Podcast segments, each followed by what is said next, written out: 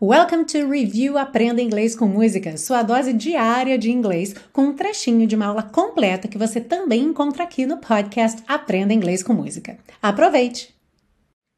Aqui na música, cute está no superlativo, que seria o mais fofo de todos. Então lembra que quando a gente quer dizer que algo é o mais de todos, o maior de todos, o mais bonito de todos, a gente vai usar o superlativo. Então, vamos revisar como é que a gente faz o superlativo dos adjetivos em inglês. Uma questão bastante curiosa no inglês é que algumas regras têm a ver com o tamanho das palavras. E aqui é justamente um desses casos. A gente vai ter duas maneiras diferentes de fazer o superlativo, dependendo se a palavra é curta ou longa. Então, quando uma palavra é curta, o superlativo vai ser feito adicionando EST no final dessa palavra, no final desse adjetivo. Então, cute virou cutest. Nesse caso, a gente não adicionou um E porque ela já terminava em E. Ok? Mas se ela não terminasse em E, a gente então iria colocar EST. E aí, o mais fofo, o mais lindo ficou the cutest. Aqui na tabelinha, então, a gente tem, por exemplo, pretty que vira the prettiest. Nice, que vira the nicest. Big, que vira the biggest.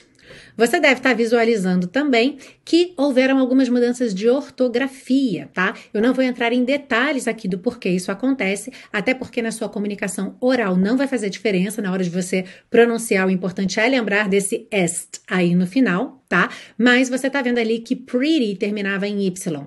O Y saiu e entrou um I no lugar, the prettiest, ok? E no caso de big, a gente teve aí uma dobra dessa última consoante, então virou the biggest com dois Gs. Mas percebe que não altera em nada na pronúncia. Então, existe essas regrinhas, vale a pena você pesquisar para saber escrever corretamente. Se você também é uma pessoa que lê muito, Provavelmente você já internalizou essas regras, talvez até sem pensar muito sobre o assunto, né? Só de ver a palavra. Mas todas as gramáticas aí de referência têm esse assunto e é super fácil de você verificar qual é a regrinha na hora de escrever, ok?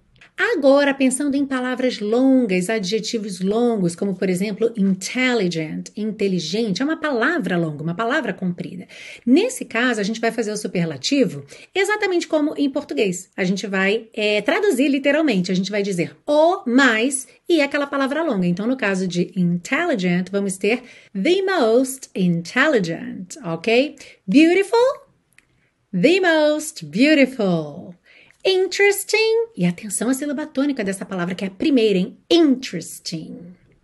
The most interesting. E spacious. The most spacious. Para a gente praticar, como é que você diria então? Ele é o menino mais alto da turma. Ele é o menino mais alto da turma. Então vamos pensar, como é que se diz alto em inglês? Para uma altura de pessoa? Tall, tall. Tall é uma palavra longa ou curta? Curta. Como é que a gente faz então esse superlativo? Colocando EST no final. Então vamos ter He is the tallest boy in the classroom. He is the tallest boy in the classroom. Mr. Sandman, bring me a drink. Dun, dun, dun. Make him the cutest that I've ever seen. Dun, dun, dun. Give him two lips like roses and clover. Then tell him that his lonesome nights are Ah, e se você busca um curso de inglês passo a passo com a minha orientação, conheça o Intensivo de Inglês da Teacher Milena, meu curso de inglês que te oferece 30 dias de garantia incondicional. Saiba mais em www.intensivo.teachermilena.com.